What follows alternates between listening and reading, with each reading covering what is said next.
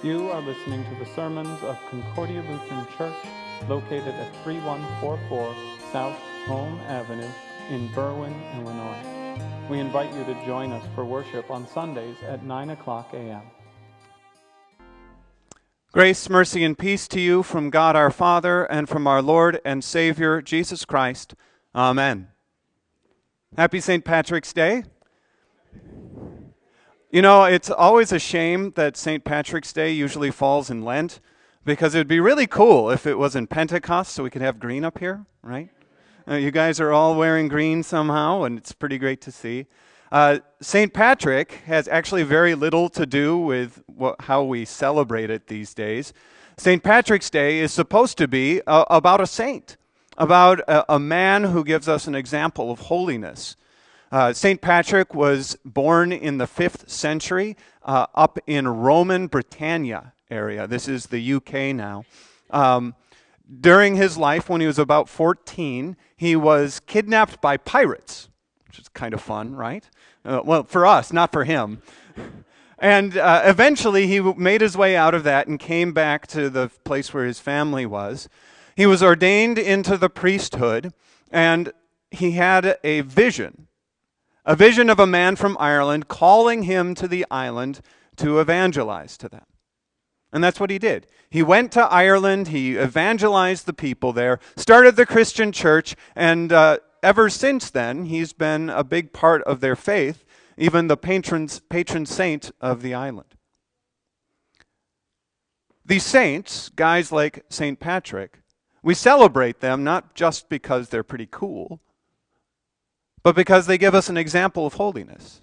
We tell their stories, we hear, their, hear of their examples, so that we can imitate the faith of the great Christians who've gone before us. Because God calls us to holiness. That's what uh, Thessalonians, the reading, is all about today. The call to holiness from God. In particular, St. Paul mentions the call to holiness regarding our sexuality. He talks to them and says, Keep away from sexual immorality. And today, that's what I'd like to talk to you about. First, I want to tell you that this is something we actually need to talk about. I grew up descendant of Germans up in northern um, Wisconsin amongst Swedes and Norwegians, and the people up there, we're really not good at talking about stuff, especially stuff that's important. In fact, if there's a way for, for my family to avoid talking about anything, we do it. And there, uh, you probably realize that there's a lot of families that are like that. In fact, I worked really hard to not have to talk about this today. I really didn't want to do that. I went through and I, I focused, I wanted to focus on the word sanctification and talk about the doctrine of sanctification and what it means. And then I looked at the text and said, well, you know, St. Paul's really talking about that. And then I went back, back to uh, sermons like Martin Luther, and I read those, and I think maybe, maybe they'll give me something else to talk about. But no, they focused in on that too. And we really need to talk about this because it's an important issue. It used to be that we could expect the people around us to help us with this. Society used to, at least on the surface, teach the right example, to help us have the right understanding of the way we relate to each other with regard to this but no more. The story out there is different than the story of our lives that God wants us to have. And what that means is we all need to talk about it in a way that we're not used to. We all need to talk about what our sexuality is about, why it's there, and how we're supposed to use it because nobody else gets it right. Non Christians out there, they don't know what to tell us. We need to be called to something different, called to something different than the world, to holiness and purity. Because that's what Jesus makes us. He makes us holy and pure by his death and resurrection. He gives us this new creation, and he says to live in it. By the grace he's given us, he calls us to live as the holy people he makes us. So we need to talk about it. So, what is it? God has created our sexuality as a good thing. For too long, I think the church's way of teaching about this was just the word no.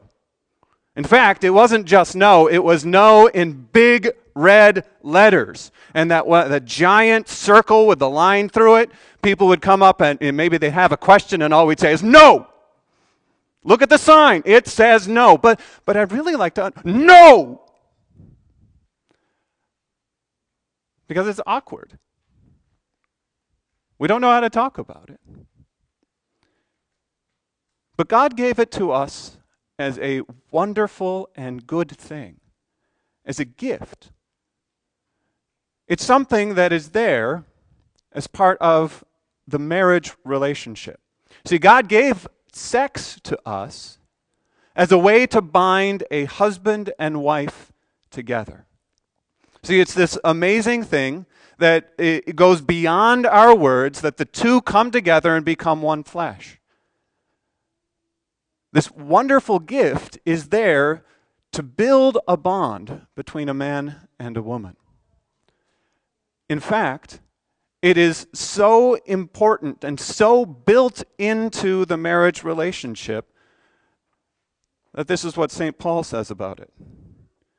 He says in 1 Corinthians chapter 7, the husband should give to his wife her conjugal rights, and likewise the wife to her husband. For the wife does not have authority over her own body, but the husband does. Likewise, the husband does not have authority over his own body, but the wife does. St. Paul says you gotta do it if you're married. Well, if he says we have to, right? This wonderful union is something that God commands and created for your good. And when it's done well, when it's, when it's a husband and wife brought together in unity, we see there an image of Christ and his church the union of the holiness of God with us, his people. You might think, oh, this is kind of weird, right? This is a super weird image. This is what St. Paul says. He says, Therefore, a man shall leave his father and mother and hold fast to his wife, and the two shall become one flesh. This mystery is profound, and I'm saying that it refers to Christ and the church. Really, right? That is how united Jesus is with us, that he comes to us in this intimate, holy way. I had a professor once at the seminary who emphasized this so much. Is he said that in this act you were uh, participating in the divine, something holy and wonderful. Now, it's not just for a husband and wife to come together, of course. We also know that it's part of God's command to be fruitful and multiply. That it's how we make the next generation. Now, the kids in the congregation are probably going, la, la, la, la, la, right? But it's there. And this is part of, of how society is formed, husband and wife brought together to raise the next generation so that we can take care of the world that God has given us. All of this is a wonderful and holy gift that God has given to us, His creation. But of course, since the fall, we haven't always used it the right way. God has given us these, these desires that are supposed to be used in a marriage relationship, and yet we don't always do it that way. There's a difference between the way um, God talks about it and the world talks about it. You can see the, the world has a different sort of life script than we do. Uh, when I watch TV, I've, I've developed something called the one kiss rule. The one kiss rule is when there are characters on the TV and all of a sudden they're attracted to each other, they have one kiss and then they're off. You ever notice that? They want to tell us that it's no big deal, that it's just something you can do for fun, then throw it away. that's not what it's like. It's out there everywhere, too. The, the life script that the world gives us does not follow the traditional teaching, the biblical teaching of marriage. It's you date someone, you ha- are intimate with them, you move in together, and then maybe if you, ha- if you had a good test drive, then you get married. And in fact, there are people out there who've never heard that this is the wrong way to go. Ever. Christians, even. The world has a totally different story about this. And it's tempting to not deal with it, tempting to not talk about it amongst ourselves. I know Christian families who just so much don't want to deal with this that they let their Christian children go and move in with their, their boyfriends or their girlfriends. They don't bring it up, they don't talk about it, they don't say about the spiritual ramifications of open and public sin. Why? Because it's so uncomfortable. So we just don't want to deal with it. But we know that when we are living in unrepentant sin, it puts our salvation in jeopardy. How could we not talk about this? But we shy away from it. We don't talk about it with our kids when they're young or when they're old. And we need to because God has called us to holiness. Now you're probably thinking, Pastor, where is forgiveness in all this? You're sounding really judgy right now. But you know the answer. Forgiveness comes after repentance, right? When we look at our sin and we say, Wow, I am a poor, miserable sinner, forgive me. Not when we say, You know what? I'm going to do what I want. Right? And when we repent, we get forgiveness. We know that God is faithful and just and will forgive our sins and cleanse us from all unrighteousness. We know that because Jesus died for us, he takes all of it away. So all it takes is, and I'm sorry and I want to do better. And you're forgiven. And that's the message we need to say as well. God has given us this amazing gift for our good. And I think one other important part about talking about this is that St. Paul sends this message not to the world, but to us. He speaks to the Thessalonians, not to the Gentiles. He says, Finally, then, brothers, we ask and urge you in the Lord Jesus that you receive from us how you ought to walk and to please God. He says, For this is the will of God, your sanctification, that you should abstain from sexual immorality. See, only holy people can live a holy life. People who are not baptized into Christ, they can't live a holy life because without faith, it's impossible to please God. Only we who have been forgiven, who have been saved, who have been raised from the dead by our baptisms, can follow God in this way. Which is why it's so important for us to talk about this. But even more, it means that this is not how we talk to the world.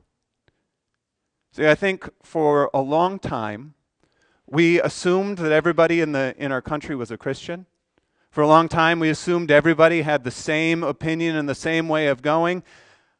And the call to holiness doesn't go to non believers.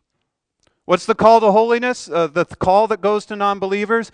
Believe in Jesus Christ and you will be saved. You are a sinner, and without your Savior, you will die and go to hell, but with your Savior, you will have eternal life.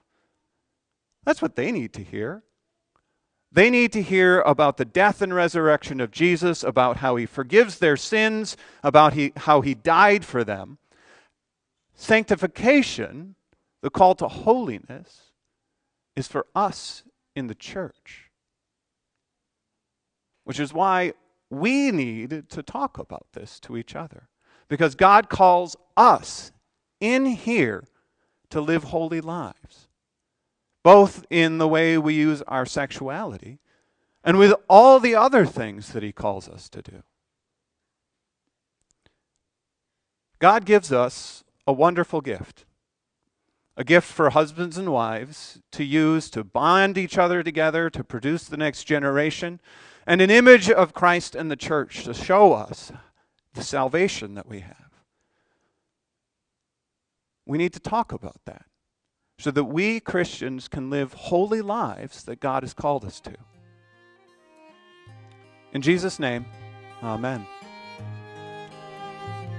Thank you for listening to the sermons of Concordia Lutheran Church. For more information about getting involved, please visit concordiaberwyn.org. Like us on Facebook at Concordia Lutheran Church and Little Lambs.